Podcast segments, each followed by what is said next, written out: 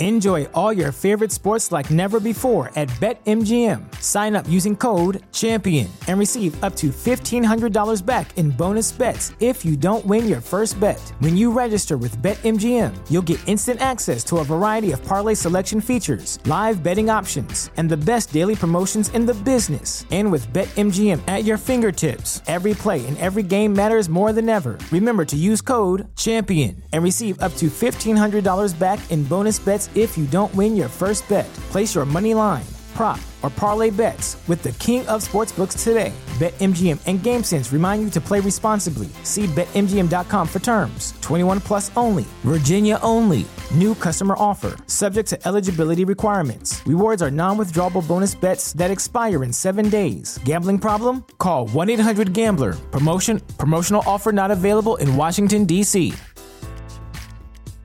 At Parker, our purpose is simple.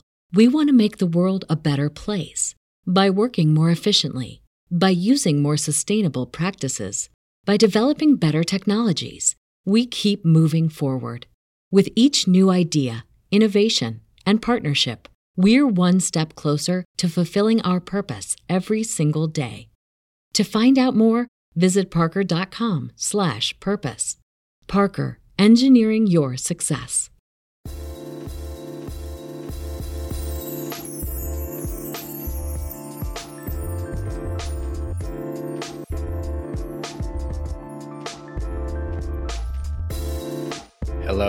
Welcome back to ACCRAC. I'm Jed Wolpaw, and this is really exciting because I'm going to release to you the live recording from the Anesthesiology 2022 conference in New Orleans. It was a ton of fun. We had an amazing guest, Jesse Ehrenfeld, who we interviewed live in front of a fantastic audience right there in New Orleans on the exhibit floor. Um, this has been now the second year in a row we've done this. It's been a ton of fun.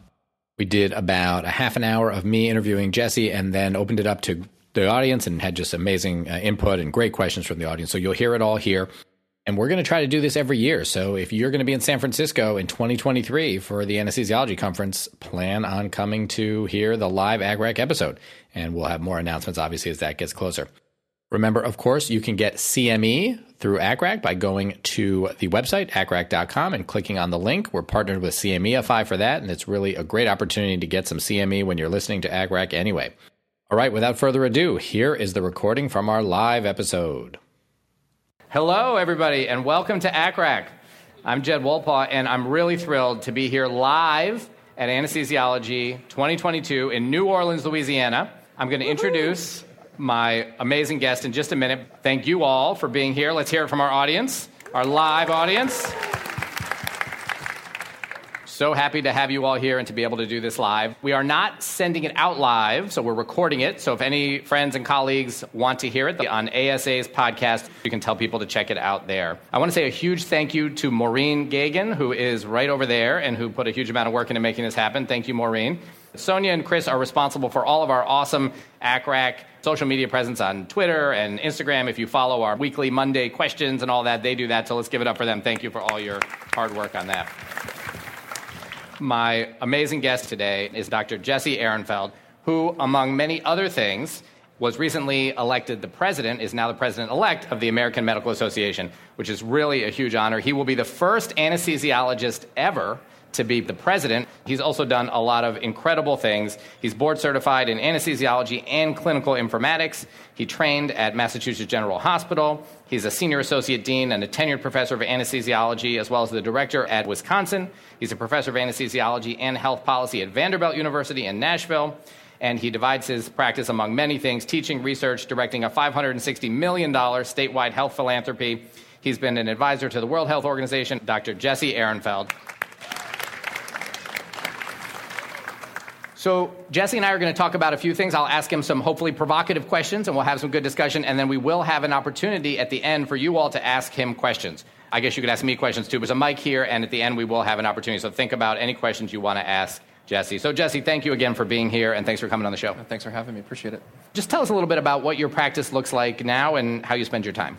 Yeah, so I was in the OR on Monday and Thursday this week, but I won't be back in the OR again until November. Um, I do mostly cases, neurosurgical uh, work, uh, and then a smattering of other things. Uh, try to be flexible and a good team player. Most of my time, though, is spent um, leading um, what uh, Jed referred to as the largest health philanthropy in Wisconsin. So it's a, it's a half a billion dollar fund that lives at the medical school, and I have the incredible pleasure of leading a team that basically gives away grants. So that's what I do with most of my time um, when I'm not playing an AMA president on TV. Most of my uh, active research in the informatics space is now kind of on the policy side, doing a lot of work around AI regulation um, and policy frameworks. Great. Tell me a little bit about your involvement in the AMA. How did you become involved? What made you pursue leadership with the organization? How did you become president? And what do you plan to do as president? It was totally easy. No. um, so the AMA is headquartered in Chicago, and they have their big annual policy making session in Chicago every June.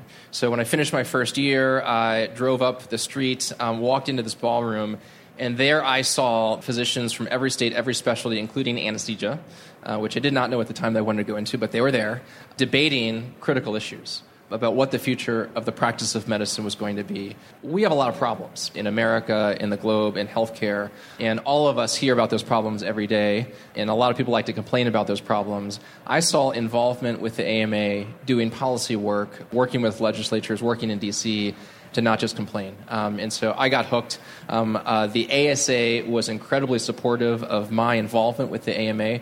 I uh, was able to get elected to the ASA Resident Component Governing Council, and that's where I really learned about the kind of organizational politics, how this all worked, started to really get connected with an incredible team of mentors to debate policy, to represent anesthesiology um, as I was entering into the profession. Great. And so that got you involved, and then you at some point must have said, you know, I enjoy this organization. I want to get involved in leadership within the AMA. So, what did that look like? So, you'll go to events like ASA, the opening session, and you see people on stage in these leadership roles, and you ask yourself, how did they get there? Um, and I asked that question. I remember asking one of my mentors, a guy named Steve Stack, I said, How did you, you know, get there in this position? If you show up and you do the work your professional colleagues will recognize that and reward you with opportunity. He was totally right. And so um, I uh, got involved in, in, a, in, a, committee and a few things here and there, uh, and suddenly got elected to um, the AMA board as a young physician um, in 2014, got reelected in 2018, and then this past June uh, was elected AMA president. The AMA has a 21 person board of directors. There are 19 physicians, including a young physician, a resident, there's a medical student on the AMA board and a public member who's a non physician. Raise your hand if you're a medical student in the audience. All right, All right. lots of med students. Excellent. So keep in mind when you see that call for AMA positions. And then how about residents? How many residents do we have? So, same thing, right? Something to keep in mind. And any young physicians out there as well. I don't qualify anymore, but you are now president elect. You'll have a year serving as president starting in June, I believe? Correct.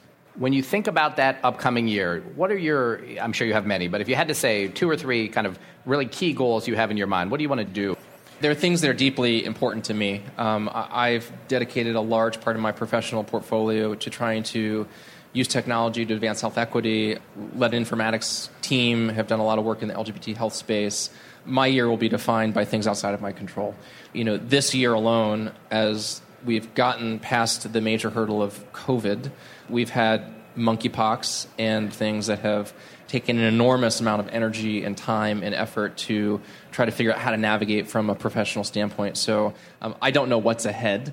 We won't be done with COVID um, come next June, that's for sure. And the physician pipeline, um, who's coming into medicine, how we can uh, deal with access issues, scope of practice, Medicare payment reform, technology. Um, but it's an endless list of things that uh, will certainly take time and attention. Fair enough. Do you feel like there's anything unique about being an anesthesiologist that you will bring with you to your time as, on the presidency or that you have already brought to the AMA?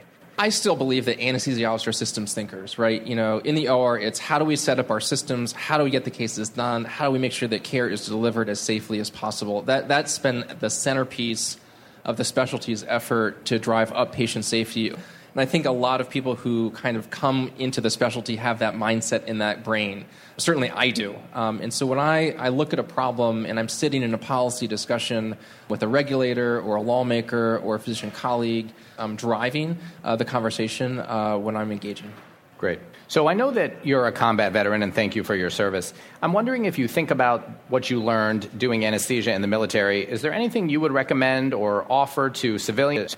Sure. So I, um, I spent 10 years in the Navy Reserves. Um, I was not smart enough to get the Navy to pay for medical school. If anyone in here was, kudos to you. But at the end of my training, it was just one of those things I was uh, inspired to do. And so I deployed in 2014, 2015 in Afghanistan. What, what I will say, you know, there, there, are things you get to do in military medicine that, that just don't exist anywhere else in the field, which are, which are just um, extraordinary. But the thing that really struck me when, when I walked into the operating room on Thursday, um, and I knew the cases I was going to do, right? Because I looked them up, I talked to my residents. I don't know, somebody could probably do the math of the number of OR techs, nurses, monitors, monitoring techs, circulators, residents to figure out like how many different factorial combinations of people might show up to do the case.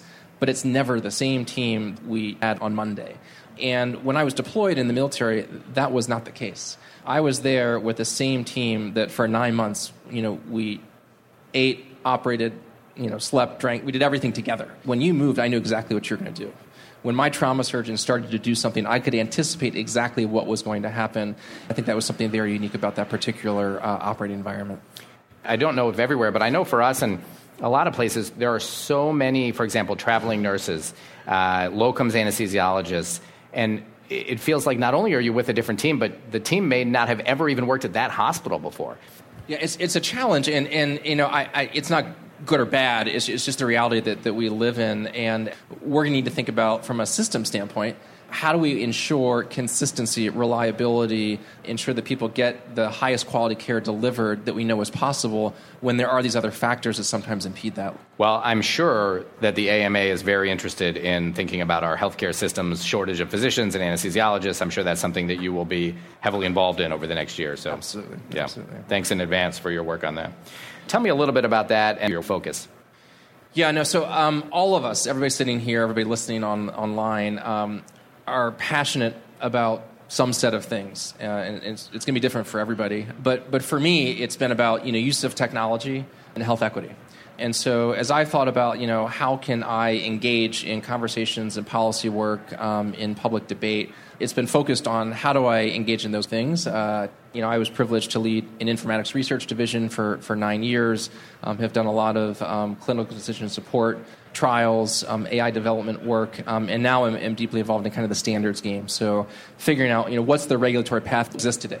We need it. We need to figure that out. There are real issues um, that will impact how those technologies um, are or not adopted or accepted or not how we develop trust in these tools. So for me, that's something that I, I you know, I, I, I, could I could talk about all day, um, and I and I love those kinds of things, and uh, and I, have been able to certainly engage through through AMA and ASA and other venues, as well as you know my research portfolio. If there's anyone in the audience, if they're thinking, you know, uh, this is a piece I've always been interested in, I certainly know I have residents who came into residency thinking they wanted to be involved in advocacy and, and have kind of you know, struggle to figure out how to do it. Now, part of that is being a resident; you don't have that much time. But what would you advise? I, I think it's uh, really easy through the pathways that the ASA and the AMA have connected to use organized medicine as a vehicle to do the advocacy work. And, and the great thing about the ASA and the AMA is they are organizations made up of our members, our members who show up and who vote uh, and who engage in discussions. And you see that in the House of Delegates here at the ASA. Uh, you see that through uh, the medical student component, the resident component. Whatever your passion is, it's a really easy, ready-made vehicle to plug into uh, as soon as you pay your, your, you know, your annual dues or 25 or, or 40 bucks or whatever it happens to be, which is often, often paid for you. And they're ready-made pathways, they're training opportunities, but there's also mentorship. And mentorship is so key. You know, I remember the first time I walked into a senator's office and I actually got to meet with a senator, and I had been coached – I had my talking points, um, and uh, I don't think I was as slick as I probably would be today, but I didn't fumble through it. Now, I'll tell you a little story. I, will never forget this. My department chair, and I had, I had a couple when I was a resident because it changed over, he wasn't sold on advocacy. And, and, and I was invited uh, to give grant views and, and this and that. Um, and, and he actually walked out. he, he left the auditorium he's like, ah, good luck. Um, let me know how that works out. And, and so I, I, was like, okay, that's, that's not great for me. It was like a CA1 or something. A year and a half later, his secretary connects me to him, and she's like, uh, the, uh, you know, Dr. So-and-so would like to see you. And I was like, oh, God, what did I do? So I, I called my staff, and I was like, I got to go see, you know, someone. He's like, oh, no problem. And I walked up to the office, and he said, listen, there's a regulatory issue in the state legislature um, that the hospital needs us to weigh in on, and I need you to go with me. Um, and so I'll never forget squeezing into the back of a cab to go off to, uh, to have this meeting. Um, and it was the flip, right? It was him seeking my advice, mentorship, and counsel about how do we have this conversation in productive ways. Um, finding those mentors through organized medicine was a really easy thing to do. Great. I want to pivot and talk a little bit about you're well known for your work with transgender healthcare. We could obviously do an entire episode just on this and, and how important it is and how to approach it. But is there anything you would recommend keeping in mind when caring for transgender patients? Sure. Yeah, that could be an hour conversation. But what I would say is this. It starts by coming at the care with a sense of humility. Every patient is unique and different, um, and their experience is unique and different, like all of our patients and and walking in the door uh, with a sense of humility, I think I think really is straightforward things to do, like you know not make assumptions, ask people what you want them to be called. That you should do with every patient. That is what I do with every patient. I walk in and I say, "Hi, I'm Dr. Ehrenfeld. What would you like me to call you today?" Um, I ask you know who is sitting next to you because you know that will help you develop that rapport with your patients. Um, particularly important for for transgender patients. You know on the medicine side, there are a, a few nuanced drug interactions. Uh, there are some centers where anybody on birth control will get a, a, a note or a warning, but it's, it's actually pretty straightforward and not something to be worried about. Great. All right. And of course, people can look into this. We've had a, a couple really great talks on this and, and a whole hour long conversation on it. So I would encourage people, if you're doing this kind of work or if you have patients and you're wondering, because it's, it's really important to get this stuff right. I know you also mentioned a few times, and you're also known for your work in AI and healthcare. It's something that's really interesting. We've had some episodes on ACCRAC about it. There have been a lot of talks about it. Tell me a little bit about that, and how do you see that playing forward into the future?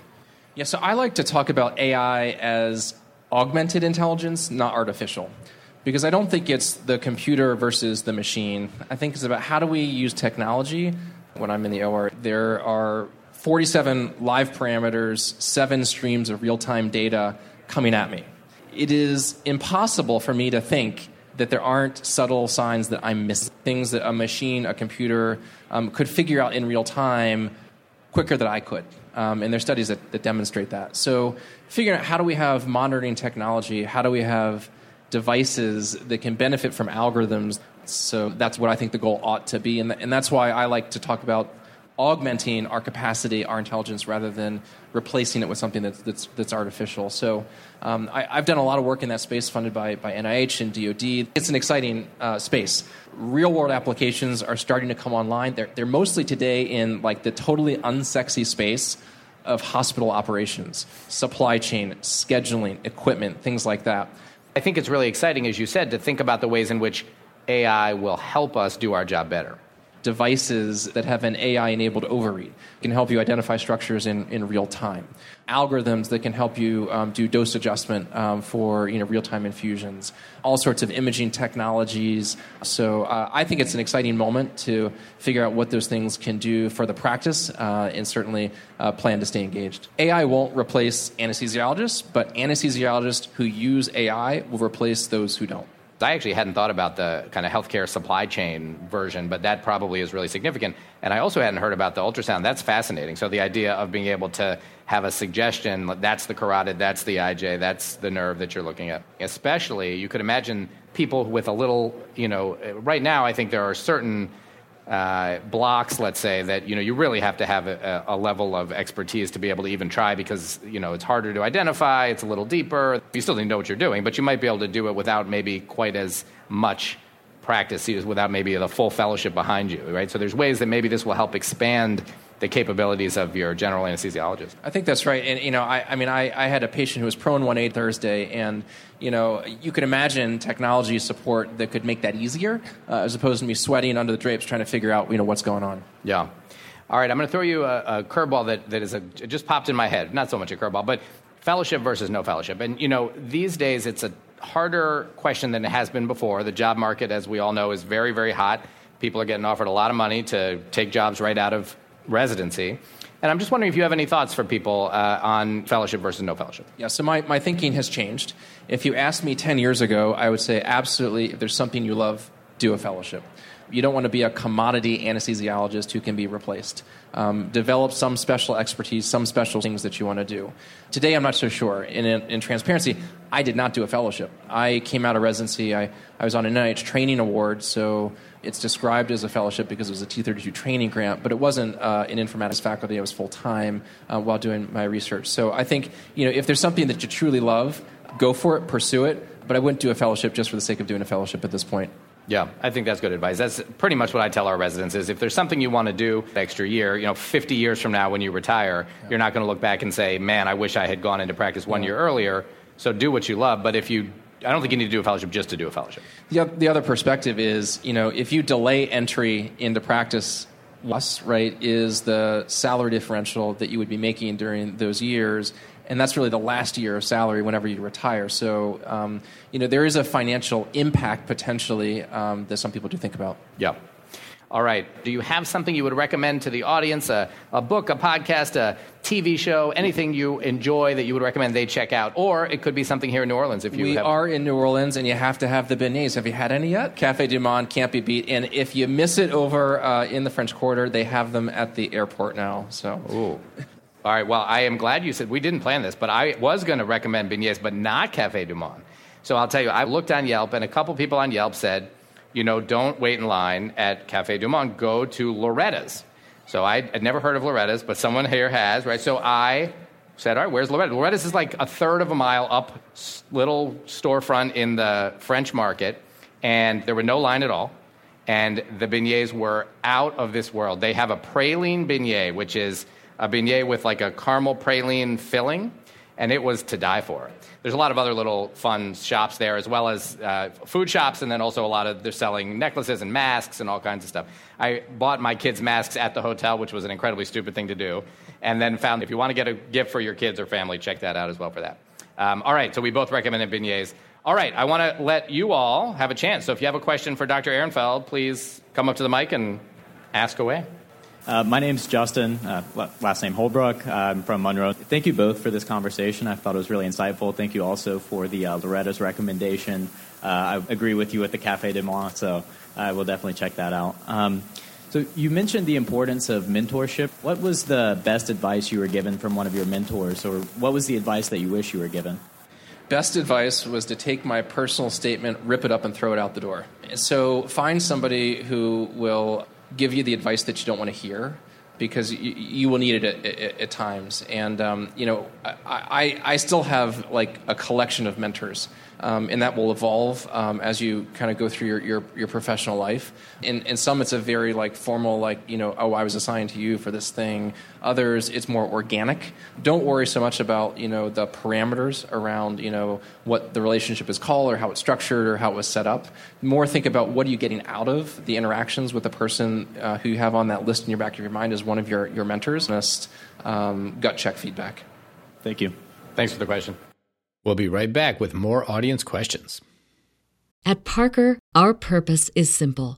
We want to make the world a better place by working more efficiently, by using more sustainable practices, by developing better technologies. We keep moving forward. With each new idea, innovation, and partnership, we're one step closer to fulfilling our purpose every single day. To find out more, visit parker.com/purpose. Parker, engineering your success.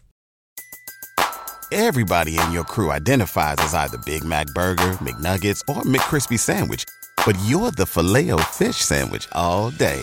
That crispy fish, that savory tartar sauce, that melty cheese, that pillowy bun. Yeah, you get it every time. And if you love the filet of fish, right now you can catch two of the classics you love for just $6. Limited time only. Price and participation may vary. Cannot be combined with any other offer. Single item at regular price. Ba da ba ba ba. All right, and we're back. Hello, I'm Beth Wilson. I'm actually a graduate of the anesthesiology residency program at Hopkins. I'm proud to say that. We are, uh, we are very proud. Currently a faculty member at Emory. So my question is, how can we get more involved in research, like whether it's via NIH grants, FAER grants? I say this because I mean this genuinely to Hopkins. I learned about some of this stuff actually as a junior faculty member, and less actually in residency. You know, my experience, and I've been uh, at half a dozen centers in my you know relatively short professional career, um, is that some places lower the barrier to entry. So if if you have an idea and like you want to do a study or do some you know observational research or a trial, um, and you've never done it before, like it's a big lift. Like it, it's hard. But if you can find ways to lower the barrier to entry uh, and make it possible for people to participate, to get people a glimpse of what's possible and help them build the skills uh, to successfully participate. I mean, it, it's like the first time um, I wrote a research paper, it was terrible. Uh, and one of my mentors, who's still a mentor, he rewrote it in track changes, and I was like, oh my god, there's nothing left of my paper. He rewrote the paper for me. Um, he didn't just rewrite it; um, he rewrote it in track changes so I could see what he did. And you know, the second time it wasn't as bad. The third time it's pretty good. One of my mentors, um, somebody named Atul Gawande, some of you may have written some of his stuff. He was my MPH thesis advisor. I never forget sitting down with him, and I had an abstract. It was just an abstract, and he's like, Jesse, every word in the sentence has to matter that's not how I think about writing. I just like write. You know, you put the words together and there's a sentence and you describe, you know, the method, right? Um, in his mind, every word has to have a purpose, and, and it's a totally different way of thinking that you know occasionally uh, I'll incorporate as I'm trying to sort of do some some editing. So I think you know from a structural standpoint, some departments I think are very effective, but I don't think we should ever expect anybody to show up on day one and suddenly you're the PI on a multi-center study. Uh, that's not going to work. Thank you very much. I think you definitely speak to mentorship. That's a big part of it. Thanks, Beth. Yeah, and I would just add to do research, you have to really have time to do it. And I think the most successful residents at doing research are those who are in research tracks because they have, you know, six months or a year dedicated to research. It is something I think we need to think about as a specialty is whether if we if we want more anesthesiologists to be facile with research, do we need to build that into residency in a way that we aren't doing now? I think that's something we need to think about. And, and I will say, I, so I did uh, the six month research training pathway as a CA3, which was great. I was the first person on a basic science uh, T32 training award. I had to kind of um, push to make that happen, but they agreed to let me do it got a FAER grant. And when I got the FAER grant, FAER said, we, we love you, we love your mentor, we love your project. We're concerned you don't have formal research training as a CA3. Not going to happen. So instead, I took some biostats classes um, to be able to sit down with the biostatisticians, at least know what questions to ask. Um, and that's actually why I ended up getting my MPH, because I figured once I took those initial classes, it was, it was a third of the credits. Yeah, I couldn't agree more. I would add that for those of you who are interested in doing research and don't have that statistical background, which I do not, if you can get it, great. If not, don't think you're, you're out of luck because I will say there's a way to have some sort of access, whether that's through the School of Medicine or individual departments, to statisticians. And if you go with your idea and sit down with them, not only will they help you figure out how to design the study and do the stats, but you will learn a ton about stats. May not be able to, especially as a resident, to take the course, but you may be able to learn a lot by just sitting down with the statisticians and talking through the ideas you have. My name is Missy Kimlinger. I'm a fourth year uh, at Vanderbilt. Um, Dr. Ehrenfeld, you taught me foundations of healthcare delivery back when I was a first year. And you survived. and here I am. um, but I was wondering if you could speak on how you balance your research, education, advocacy, um, kind of into your career. Yeah, so I, have been uh, in the OR one or two days a week since my third year of residency because of my other interests in, in research, education, policy, and, and, whatnot. I would never want to do less um, because then I think it becomes challenging to maintain appropriate clinical skills. But for me, it's important to not give up, particularly on the policy side. And, uh, you know, I, I also would say, you know, I do a lot in my life. The easiest thing I do is show up in the OR because that's what I went to medical school and residency for, and I do cases that I'm familiar with. It's rewarding. I mean, there's a lot of stuff on the policy side that is incredibly frustrating. I mean, we, we could talk about telemedicine expansion related to the you know CARES Act and what's happening on that front, and it's like, oh my God, it drives you nuts.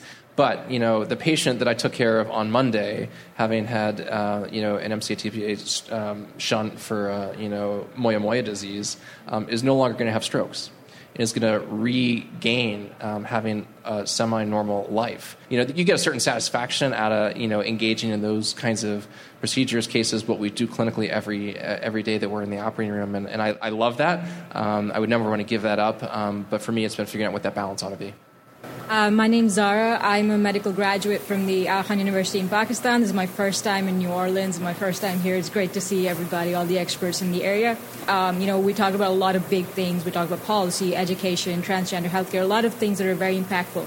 So, on a more personal level, what is it that keeps you motivated to get up every day and tackle something that seems so big on the outside, but you have to break it down into pieces? So, Zara's asking, you know, Jesse, you're involved in, in so much and so many things. What gets you waking up in the morning and having the energy to tackle these big issues that you tackle? Is that right, Zara? Did I get that? Okay. Yeah, you did. 5.15 and 5.45, I've got a three and a half year old that marches into my husband and I's room uh, looking for juice. Um, so when I, when I think about you know all of you know what's this what is this all about right that that I have been given so much privilege in, in education in opportunity you know you know wh- whatever it is that I have an obligation to give something back. A lot of the driver of that is you know for what's ahead of us for the people sitting in this audience uh, who will inherit the profession uh, for my son uh, and hopefully future generations who are going to inherit the world that, that we leave behind them. I'll just say I, one of the things I loved about this morning, I don't know if you all caught this morning's uh, keynote speech, but one of the things I loved was that, you know, here's this guy, Mick Ebeling, and he's done these incredible things, right? I mean, he's created a, you know, done all this amazing stuff. And it can be intimidating, I think, to think, well, you know, I, am not going to do that, right? But what, if you caught what he said was, you know, try to do something every day to give back a little bit. And it doesn't have to be anything that you would think of as huge like that, right? And I think those little things can be so powerful. And, you know, it's interesting because not only do they help those people, but it, it gives you energy, right? How often have you asked to talk to the manager? To tell them how wonderful the service was that you had from your waiter or waitress, right? We never do that. And yet, it's wonderful to see that manager who you asked to talk to them and they're just beat down, right? They know it's going to be yet another complaint and when you tell them, actually, you just wanted to tell them how wonderful the service was, like their whole day changes, right? And then, of course, it gets passed on to the waiter. It is a really wonderful feeling to be able to do that. And so I would say take the time out of your day to give back, even if it's a small thing, and it makes a huge difference. I'm getting ready to apply for a fellowship, and you mentioned that a few years ago you would definitely say, go for it, and now you're saying, well, I don't know the pros and cons. Yeah, I think I think the the labor market, the economics have just changed in the last five to ten years compared to you know what it was when we probably started um, in in the profession. So again, I, I think it's a very personal choice. I mean, I almost did a pediatrics fellowship because I love kids, and I almost did it, and I said, you know what, probably only going to be a part time clinician. Uh, I'm going to have this other portfolio. I didn't want to give up adult care, but if there's something that you're passionate about um, that speaks to you, I, I, would say go for it. Um, but I also wouldn't feel uh, embarrassed, uh, mistreated, or, or, sulking if, if you can't, uh, if, if you decide not to. My name is Zalandika. I currently attend the University of Maryland in Baltimore, Maryland. Thank you both for this talk. It was very insightful. I think definitely for us that are still going into training, especially as rising physician leaders, is not only what we say, but how we communicate it. So, for those of us that are going into training and still working on things such as communication skills and how to effectively portray a message, what advice do you have on to training? We're all working on those skills. And, and if there's somebody who tells you that they're not, um, they're lying. And so um, I had an experience. I was at, forgive me, I don't remember if it was GW or Georgetown. And um, this was a long time ago. Uh, and so um, the dean of the school where I happened to be was actually giving a lecture. Um, and so I, I, went and watched this talk. She knew I was sitting there in the audience. Um, when things had sort of um, ended, she said, So, Jesse, what could I have done better? And even the dean who was like a very senior person, very seasoned, had given thousands of talks. Um, and so my advice to you was look for that feedback. And you know, there, there's lots, there's science and there's education and, and a lot of, um, in, you know, I think very practical things that you can do to get more effective, more meaningful feedback. Like asking, could you give me some feedback after we work together today and not surprising them so they have some time to think about it. Those strategies I think are important. But if you are active and you seek it out, um, those things can help. Yeah, I couldn't agree more. You know, people always want more feedback, and, and, there's no question. I tell our faculty we should be doing more, we should be giving more feedback. But the single best way for you as a resident, advocate for your own learning. And just like Jesse said, I would say the night before when you're pre-opping, say, you know, there's if possible tomorrow, I'd love to, for you to tell me one thing I could do better, right? And people think, well, why, you know, they should tell me that anyway. But it's really intimidating. I have people who are my residents who would come into my office and say, you know, I, I never get any good constructive feedback from the faculty. And I'll say, I know, we're working on it, try to, try to ask for it. And then they become faculty, and they're now faculty at Hopkins, constructive feedback. And they were the same ones complaining about not getting it, right? So it's why is that though? It's not because they were disingenuous, it's because it's really hard. It's hard to say to somebody, here's what you could do better because you're worried about hurting their feelings. So that's really huge is to do that. And then the other thing I would say about communication is you have to practice it, right? One of the reasons people don't have those difficult feedback conversations is because those are hard conversations and they shy away from doing it. Same thing if you have a faculty member who maybe, you know, now there should never be a faculty member who is actively harassing you, but if there's a faculty member, a lot of people say, like, I hate working with that person, I never want to work with them again. But the alternative would be to say, you know, I'm going to see if I can make the best out of this day, right? I'm going to practice my managing up, then that's really something. So practice, take those opportunities to practice. And, and, I'll tell you, it's something that I do very intentionally. So uh, Thursday, I did five cases, two residents. Um, I made sure that I was in one pre-op. And it's really easy for a faculty member to just, you know, you got the pre-op, we'll talk afterwards, you know, I'll go wave at the patient and make sure everything's fine. It takes more energy uh, and more time, but that's something that I try to do every day that I'm working with trainees. Not every faculty member does it. But again, if a, if a resident says to me, hey, Dr. Ehrenfeld, will you come watch me do my pre-op and give me some feedback? You know, I'll jump at the opportunity because I try to do it anyway. There's some great tips that I look forward to using moving forward. Thank you both. Thank you. Hi, my name is uh, Duncan. I'm also from Baltimore. Cohesiveness among your staff is actually really important in a hospital setting for good patient outcomes and that uh, I read recently that a large majority of healthcare workers are going to leave their profession in the next few years. I'm curious what you think. Yeah, so um, a big focus of the AMA's work is to make the practice of medicine not suck. And there's a lot behind that, but wellness, burnout, how do we make practice of medicine so that people don't leave is not trivial. Um, and there are a lot of drivers for why um, the day to day grind are challenging on the regulatory side, on the documentation side. But I think all of us can uh, think about, from a system standpoint, coming back to our earlier conversation, how can we make sure that we uh, do things in a way that is most meaningful and gives us the most satisfaction? And that is often at a system level, not at the individual level. And that's where I think we need to um, redouble our efforts. Thank you. Thank you all both for uh, coming down here to speak with us. My name is Peter Pham, uh, Texas College of Osteopathic Medicine in Fort Worth, Texas. There, did you see Dr. Ehrenfeld's socks? Yep, I was, I was the Texas guy. Okay. All right, so my question is uh, in regards to the AI assisted technologies, where do you think we are from that technology being useful and practical for clinical use, and what steps are being taken to encourage those processes?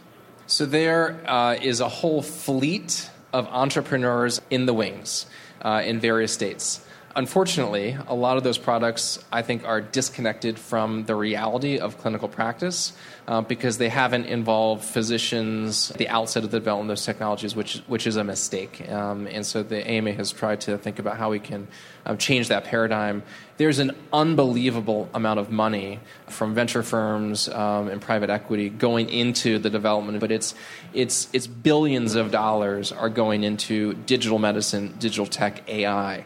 So there will be products, there will be a marketplace, making sure that we end up with things that we want to use that are safe to use, that we have trust and confidence in, um, is where there's, I think, the most uncertainty, not so much on the product development side. Thank you so much. Thanks. I'm a general practice physician in Gulfport, Mississippi. We're applying anesthesia residency. Thank you for being here. Firsthand, I've seen a neighbor who is crippled by medical debt. Um, I've seen firsthand in Mississippi, the state where the abortion Supreme Court case resulted in repeal. Um, so now going in to be the head of the AMA, what is one issue that you see is near? Sorry, insurmountable? Correct. so I am the ever optimist. And, and, we have tremendous challenges around healthcare reform and access that are a huge lift. And the AMA is not pro choice, it's not pro life, it's pro physician. We have come out against the Dobbs decision because it's criminalizing care that is evidence based. And again, we defer to the specialties. Uh, we really leave that to the specialties and, and have done so in the reproductive rights space. But what we don't think is appropriate is the criminalization of care at any level or the government intrusion into the physician patient relationship. So there was this immediate call for, well, how do we fix it? And there is no fix, right? It's a, it's a federal decision that is now going to play out in every state in the nation. There's no overnight magic bullet to sort of you know get back to where we were last last summer. That being said, um, I am optimistic because I think that again, physicians are smart people. We see uh, the problem gaps in care, and I know that together, collectively, we can fill uh, fill those gaps. We appreciate your optimism. Thank you. Thank you. All right, we maybe have time for one more question if someone has one. Hi, Thank you for this talk today. Uh, my name is Sam. I'm a medical student, fourth year at the University of Vermont Medical Center uh, at the Larner College of Medicine. You've spoken a lot today about the kind of perspectives that you've brought out, what experiences in the AMA you've brought back to your clinical practice in the OR, and whether your perspectives with other specialties has impacted your standard of practice. Yeah, no, definitely. That's that's a great question. And um, the thing that I've I've learned the most, right, is together we are stronger. And there's so many times when I've walked into a policy discussion and somebody, uh, and it often has been a medical student, has, has given testimony on what the right course of action um, can be. And, and that is what's really powerful about the democratic process, having open debate and dialogue on the policy front. Um, I see that in my clinical practice, right? And I have the privilege of working in a large academic center where there are 100 other smart people around um, that I can ask for assistance and help. And so, one of the things that, that I do um, when I'm in the OR is I, I pretty routinely email the surgeons that I'm working with the night before to just think, you know, anything that you know you're worried about that I need to, you know, not talk about 30 seconds before the patient's being induced. And I think that perspective about how we can leverage each other's expertise um, is definitely something that has uh, been really um, back to my practice in day to day. Thank you. Thanks for sharing that. Jesse, anything you want to say before we wrap up? Well, I appreciate the opportunity to be here with you. This has been a fun, far ranging conversation, and I hope we'll have the opportunity to speak again. I couldn't agree more. I want to say it is my mother's birthday, so whenever this comes out, happy birthday, Mom. Also, uh, I want to thank the audience. So, uh, you know, it's really fun to do this, and we're on like episode 330 or something. So, thank you for coming. Um, I really, really appreciate it, and we couldn't have had a better guest to do it with. I have three daughters. And my middle daughter is nine years old. Her name is Leah. So I thought it'd be fun to share with you a Leah story because Leah is one of those kids who there's lots of stories about Leah. So, uh, and I'll tie it into both Dr. Ehrenfeld's work and to the theme of this meeting in a second. But so this is my story about Leah. So when Leah was about three or four, she used to always come to my wife and me, and she would say, you know, how are babies made? You know, how, how are they made? And, you know, for those of you who have kids, you know that when they're young enough, like you just say, oh, well, you know, parents make babies, and they say, okay, and they walk away. And so we had done that for a while, but she was no longer happy with that answer, right? She said, yes, but, but how are they made, right? And we said, well, you know, um, well, you were, mommy and, and daddy made you. And she said, well, daddy, I wanted purple eyes. Why didn't you give me purple eyes? And I said, Well, you know, sweetheart, you know, I, I, didn't know you wanted purple eyes. If I had known you wanted purple eyes, then I would have been happy to give you purple eyes. And she looked at me like it was the most obvious thing in the world, and she goes, Daddy, why didn't you put my mouth on first? Then I would have told you. I always love that story, both because it's such a good description of Leah, but also because it reminds me that, you know, kids at that age, they don't know what's possible and what's not, right? They just think about stuff that they want to do and they want it to be a certain way and they say, let's do it that way. Why not? They don't know what's what our speaker this morning said. You have to just decide you're going to do something and not worry about whether it's supposed to be impossible or not and also about the incredible work you've done, Jesse, because I think if a lot of people said, hey, you know, by the time you're your age, you will have uh, been in advocacy work for as long as you have, been a mentor to so many people, have published the things you've published, and now be president of the American Medical Association, they would have said that's impossible. And yet you've shown that it's not. So I would say that the message I would want to leave all of you with just try to make it happen and don't listen if anybody tells you it's impossible. Thank you for being here. And I'll end as I always do, and I truly mean it, by saying, all of you, med students, residents, faculty, what you're doing out there every day is truly, truly appreciated. Thank you.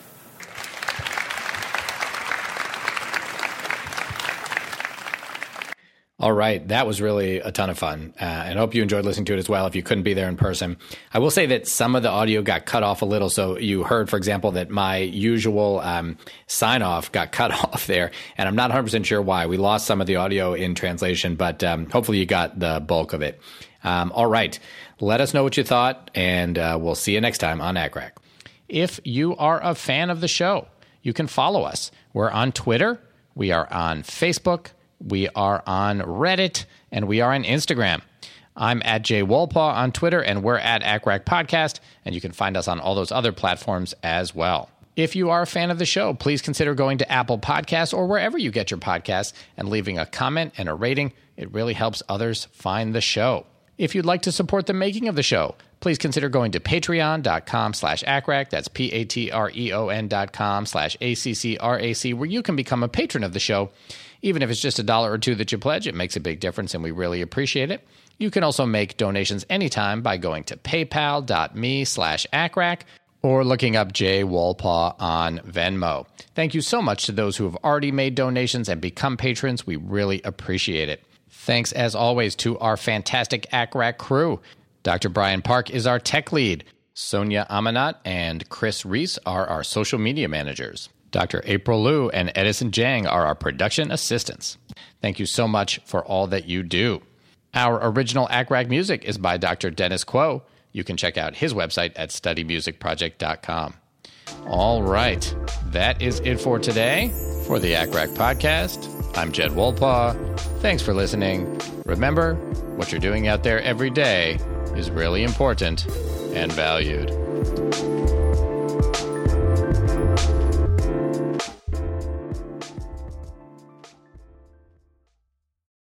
At Parker, our purpose is simple.